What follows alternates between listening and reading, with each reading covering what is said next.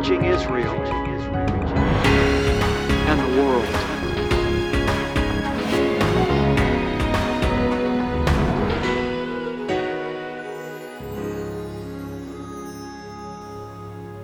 Beloved, we are so happy that you are with us. I'm Cynthia, Rabbi Schneider's wife, and I just want to assure you, Rabbi has a special teaching today that you do not want to miss. God bless you, and shalom yedidim, which is the Hebrew word for beloved ones. My name is Messianic Rabbi K A Schneider. Welcome today to Discovering the Jewish Jesus.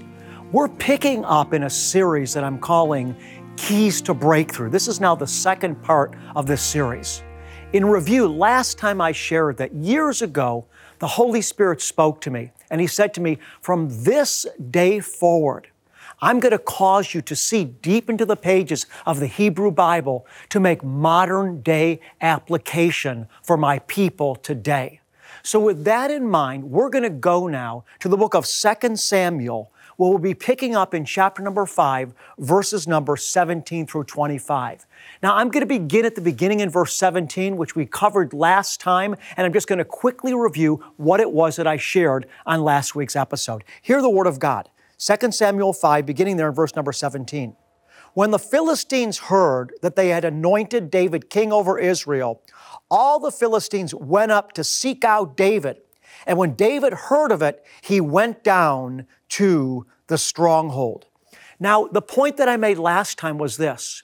As soon as the enemy, the Philistines, saw that David was anointed, they immediately attacked him.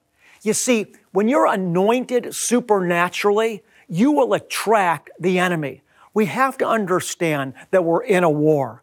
And when you start moving forward in the things of God, listen, the enemy is going to resist you. The Bible tells us not to be ignorant of the schemes of the devil. We need to understand, like Paul said, that we're in a war and that our fight is not against flesh and blood, but against forces of spiritual wickedness and darkness. The enemy, listen, he resists the move of God. And if you're part of the move of God, you're going to encounter supernatural resistance. And when you understand this, when you encounter resistance, you'll be able to continue to move through it successfully, as opposed to not understanding what's going on and giving up.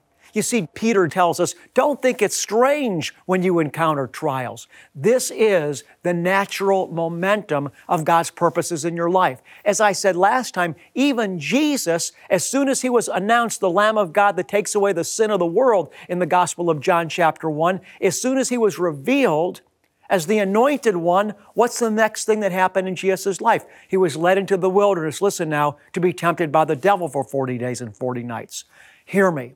When David realized that he was under attack because he was anointed, he didn't just sit there waiting for God to stop the attack, but he did something about it. And so the scripture says there in verse seventeen that when David heard of it, when he heard the Philistines were now out to attack him, listen, when he heard of it, he went down to the stronghold. You see, motion changes things. When David heard of it, listen now, he went down. He did something rather than staying in a passive state. He didn't just say, oh Lord, I'm under attack. No, he got active. He went down to the stronghold, which comes from the Hebrew word Metsuda, which means place of defense or castle. And then when he went down to the stronghold, he dug down deep in the word of the Lord. He encouraged himself in the word of God. He prayed. He talked to God. He trusted God. He looked to God for a strategy. He responded to the attack of the enemy by becoming aggressive. And listen, if you're going to get breakthrough in your life, you're going to have to get aggressive. And this is going to become even clearer as we continue on, beloved ones, with the Word of God today. So once again, motion changes things. Je- uh, David went down. Motion changes emotion. In other words, if you're feeling down, what do you do? Do something. I talked last time about how we need to always be nurturing ourselves with spiritual literature, the Word of God, and other inspired books, not at the same level as the Bible, but other great writings of people that love God that are being led by His Spirit. We need to have a continual, steady diet of holy writings into our life because it changes things. We don't just sit there and say, oh, I'm being under attack. No, we feed ourselves on the Word of God. We go down to the stronghold. We dig deep down into the Word of the Lord and into His presence and Spirit. Oftentimes, it's as simple as simply getting up, going for a walk, going to work, doing something, because motion changes emotion and it changes the spiritual atmosphere around your life. You see, it's good to know, beloved friends, listen, that we have a choice. We do have a will, and so when we're under attack, we can choose to respond to it. And as we engage in responding and become proactive rather than passive, we're going to change the atmosphere because greater is He that's in us than he that's in the world. But we need to respond from the inside. Let's continue on, verse eighteen. David went down to the stronghold. Then in verse eighteen, now the Philistines came and spread themselves out in the valley of Rephaim. So this is important to understand. When the Philistines, or the enemy, came to attack David, listen now, they didn't just attack him in one way, but they spread themselves out. They surrounded him. And so the enemy was attacking David in many ways. Let's listen to that verse again, verse eighteen. Now the Philistines came, get it now, and spread themselves out in the valley of Rephaim. Sometimes what happens is the enemy attacks us one way, and then as soon as we are able to get victory in that way, let's assume, for example, that the enemy attacks by putting a thought in our mind that begins to cause us anxiety. And then we talk to the Lord. Maybe we talk to a, fr- a trusted friend or spouse, and as we look to the Lord, get into His Word, talk to a friend or spouse about that thought that Satan put into our minds that was making us anxious, we're able to get victory over it as we begin to think and talk to our friends and get into the Word. But what does the devil do now? He tries to come in through another thought that might be totally unrelated. In other words, maybe first, when you're under attack, the enemy begins to put fear in your mind about your health. And then you get into God's Word, you get strong, and you're able to break off that fear about your health. But now, as soon as you get victory in that area, ten, fifteen minutes later, the enemy puts a thought in your mind trying to cause you to get anxiety and put you in fear about your finances. And then maybe you get into the Word of God, think that through, pray, and you get victory over that thought, fear of your finances. Maybe then another hour later, the devil starts to put a tormenting thought in your mind about a relationship somewhere that you're disturbed about. The point that I'm making is, is that when you realize that first the devil's putting this thought in your mind that's causing you fear, then he puts another thought that's unrelated in your mind that starts causing mental torment. Then another day goes by, he puts another thought in your mind, totally different type of thought, causing you anxiety in that realm. Realize you're under attack, and the devil is doing to you through your mind, which is the primary place that he operates. He's doing to you the same thing that he did to David. He spread himself out and surrounded David. You see, the point is that when we realize what's happening, we can stop it. If we just sit there and just, oh, you know, we're anxious and we're upset and we, we you know, if we just sit there in that passive state, we're going to remain victims. But if we realize we're under attack and then aggressively say, this is demonic, this is an attack from the devil, I reject you, Satan, get out of my head, and we cut him off at every th- uh, front, then what's going to happen is we're going to ascend into the victory and learn how to remain in a place that we're clinging to God and walking and remaining in His victory in the Spirit. Wow, God is so amazing how He is alive, speaking and giving us new revelation through Rabbi's teaching. God has a plan for our lives, and it's exciting to hear the testimonies that you send in. Listen to this amazing testimony. The day after my brother went home to our Lord, we were cleaning his modest home. He had so many books and Bibles, but I found one in particular I felt compelled to read. It was your book about erasing fear from our lives. I marked every passage you referred to and could not put it down. I was a lukewarm Christian. I started watching your telecast every chance I got. I can tell you now that you helped me find God. Jesus is coming soon, and I am now ready to go with him. Stephanie from Arkansas. Beloved, God is powerfully using this ministry to change lives. Thank you for joining us.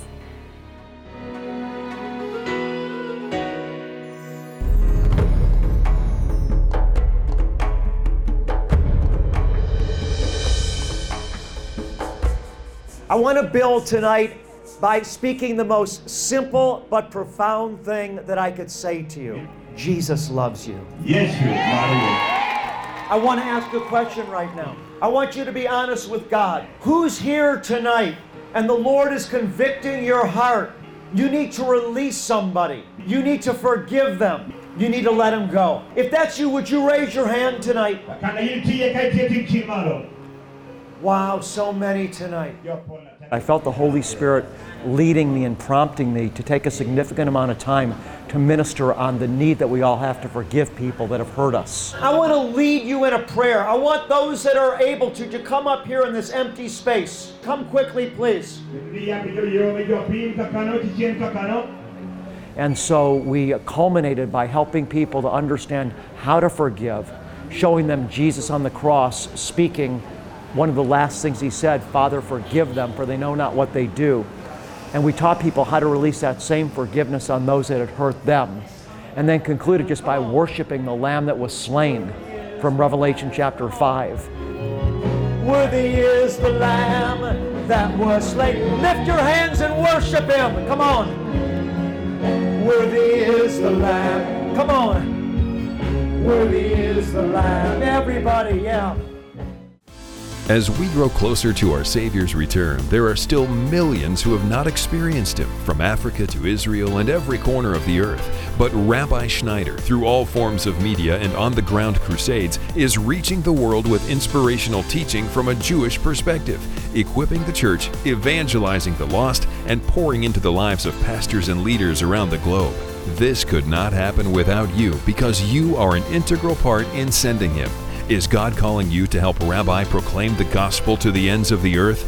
Give at discovering the jewish jesus dot com or call eight hundred, seven seven seven, seven eight three five.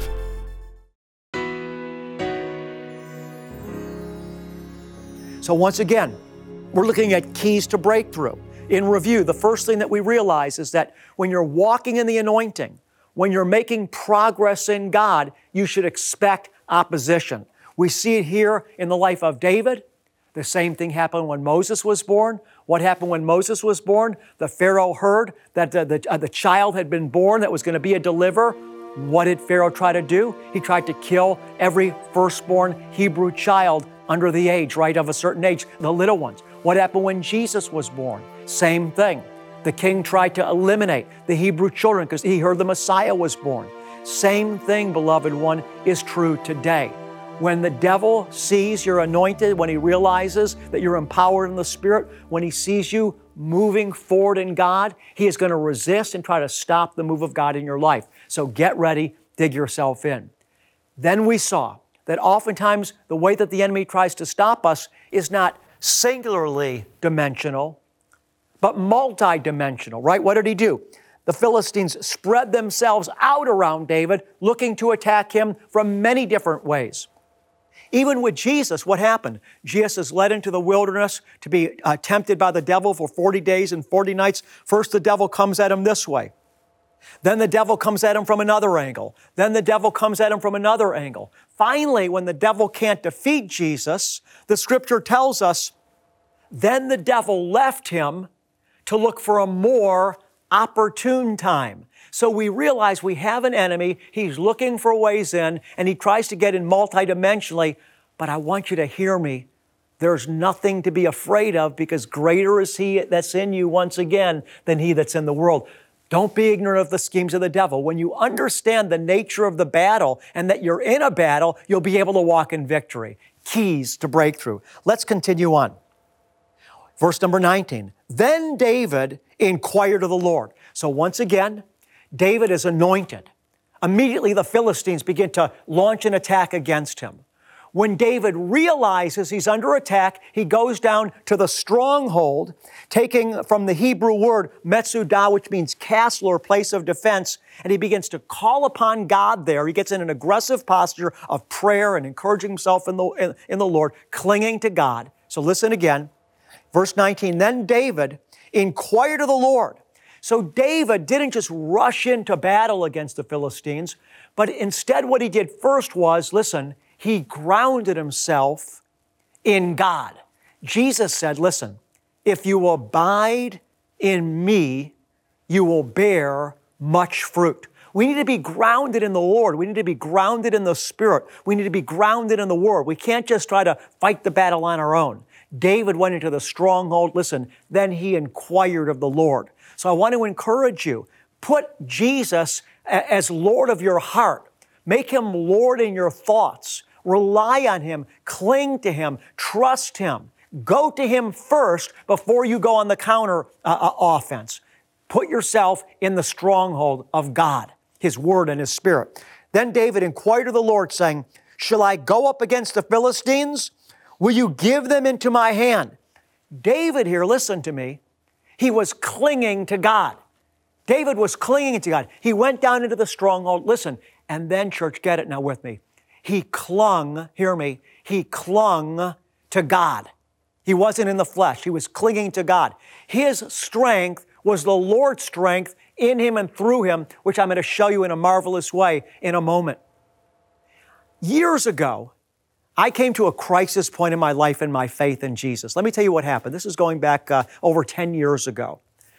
In the early days of my walk in God, I was so in love with God, so in love with His Word, and I read all these incredible promises in His Word that motivated me and inspired me and gave me such hope and gave me such vision for my life. For example, some of the promises that really inspired me, beloved one, were these. Jesus said, if the Son shall set you free, you shall be free indeed. And I thought about that total freedom, and I thought about the highest moments of my life. I thought about the times in my life where I experienced the most bliss, the highest times of ecstasy, you know, the times in my life that were most fulfilling. And then I thought about Jesus and he said, if the Son shall make you free, you will be free indeed. I remember years ago when I was such a committed athlete in, in the sport of wrestling, I wrestled all through high school and got a small scholarship to college. And I remember during those years, I would lay in, in my bed at night and imagine myself becoming state champ. And I imagine myself with the referee holding up my hand as state champ in victory. And, and thrills, uh, just chills would go through my body. I mean, just a, such an incredible feeling came over me of achieving that goal, of climbing that mountain, of getting to the top of that mountain. And so when Jesus said, if the Son shall make you free, you shall be free indeed. That's what it reminded me of, that Jesus was going to raise me up to a place of victory in the Spirit, where I'd have such peace, such bliss in Him. You know, the Scripture says in the book of Ephesians that we've been raised with Christ and seated with Him in the heavenly places. And then we read in Paul's writings that we're more than conquerors, that we overwhelmingly conquer through all these things, that we're to be lights on a hill, that when people see us, they'll say, wow, and they'll look up to Father God and want to have a relationship with them. So I saw all these promises in God's Word, and these promises really motivated me. But the problem was that when I looked around at the lives of so many people that named the name of Jesus, that called themselves Christian, I didn't see any of the victory that I was looking for in my own life. In other words, they didn't seem free. They didn't seem like they were victorious, but rather they seemed beaten down, and they seemed like they were continually walking in defeat. Now, all of us struggle, struggle and we go through challenges, but I'm not talking about that. I'm talking about people that name the name of Jesus, that were Christians, but yet it seemed like every area of their life was in defeat constantly. And I got to the place where I said, Lord, I can't go on anymore, because what your word says should be the reality of our life isn't the reality that I'm seeing in so many people, Father God, that are calling themselves your children and calling themselves Christians. Your word says that greater is he that's in us than he that's in the world, that we're more than conquerors. But I said, Father, when I look around at the lives of those that say they're yours, it doesn't seem like they have any victory in their lives. And I said, Father God, if you haven't done it for them, how can I have confidence that you're going to do it for me? I said, I need an answer to this. I can't go on anymore without an answer.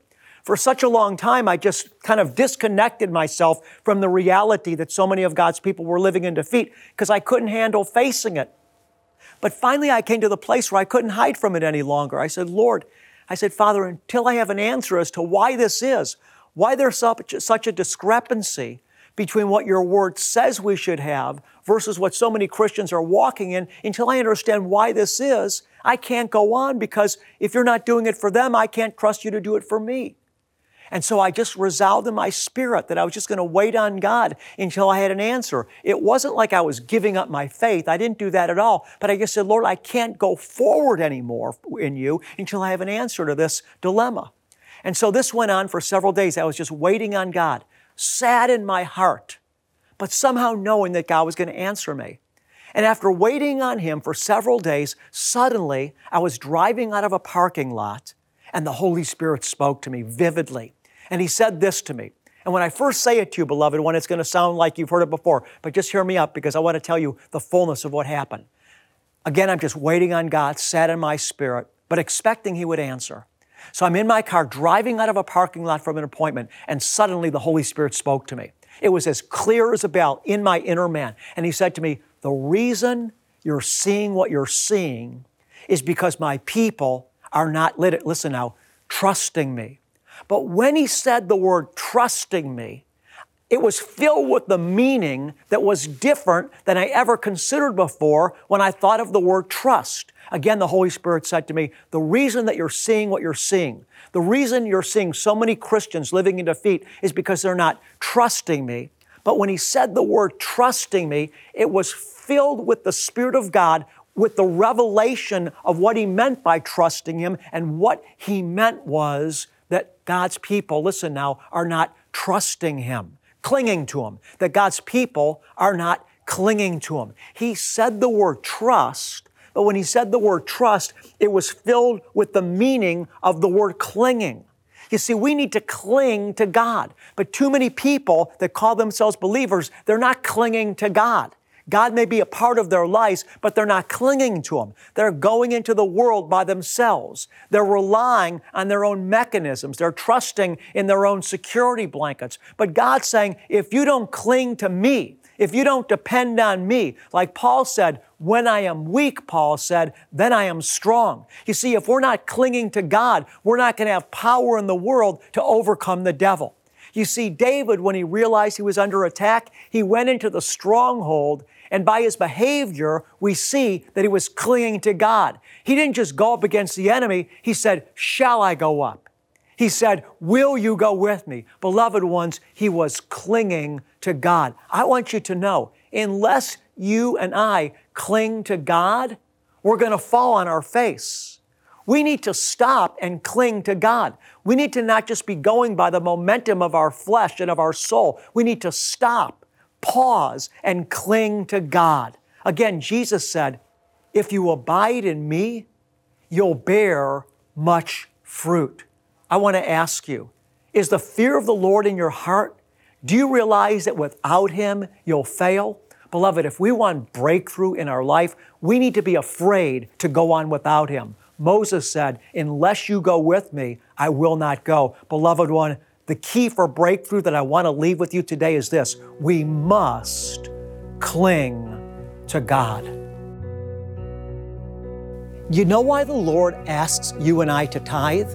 Because when you and I tithe, we open up our hearts to him, and in so doing, we're able to receive in an experiential way his love.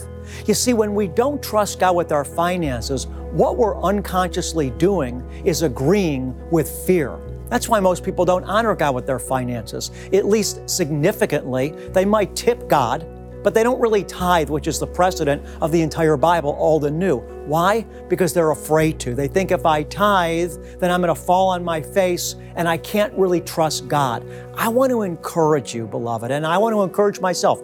Let's choose faith, not fear. God told us, if you honor me with the first fruit of your wealth, your barn is going to be full. David said, I've never seen the righteous forsaken or his children begging for bread. I want to encourage those of you today that love God. Listen, take that next step if you haven't already. Honor the Lord and trust Him with your finances. Be a giver. Jesus said it will come back to you, pressed down, good measure, and running over into your lap. Here's how you can donate or become a monthly partner. Send your tax-deductible gift to Discovering the Jewish Jesus, P O. Box seven seven seven, Blissfield, Michigan, four nine two two eight. Or to give by credit card, visit discovering the jewish jesus dot com or call one eight hundred seven seven seven seven eight three five or text the keyword rabbi to four five seven seven seven. To show our appreciation, we'll send you an audio C D and download of Rabbi's Message of the Month and our most recent newsletter. Your gift is bringing salvation, healing, and deliverance to Israel and the world through television, internet, and crusade outreaches. Finally, many of us have honored God with our finances while living, but have we considered how we can honor the Lord with our finances when we pass on? For more information, click Will and Estate Gifts at discovering the jewish jesus dot com. I'm on the Mount of Olives, and I want to close the broadcast today by speaking the blessing that Father God said should be spoken over His people. In the book of Numbers, chapter six, the Lord told Moses and Aaron, "Speak these words over my people, and I will place my name upon them and bless them." Yavarecheche Yahweh Vaishmarecha, Ya'er Yahweh panavelecha, Vichunecha, Yisa Yahweh panavelecha, Ve'asem le Shalom.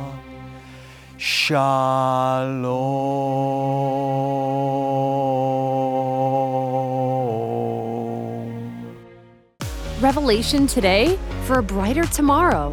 Find Discovering the Jewish Jesus on all your favorite social media outlets and stay up to date on the content you love. Follow us on Facebook, Twitter, Instagram, and subscribe on YouTube. Connecting with Discovering the Jewish Jesus has never been easier. If two of you agree on earth about anything that they may ask, it shall be done for them by my Father who is in heaven. Let our prayer team pray for you. Send us your prayer request today by visiting our website or writing to the address on the screen. Our prayer team lifts up every individual request before the Lord. And then, as God answers your prayer request, or if God has touched your life through Discovering the Jewish Jesus, send us your testimony. We want to rejoice with you, and your testimony will encourage others. We overcome by the blood of the Lamb and the word of our testimony.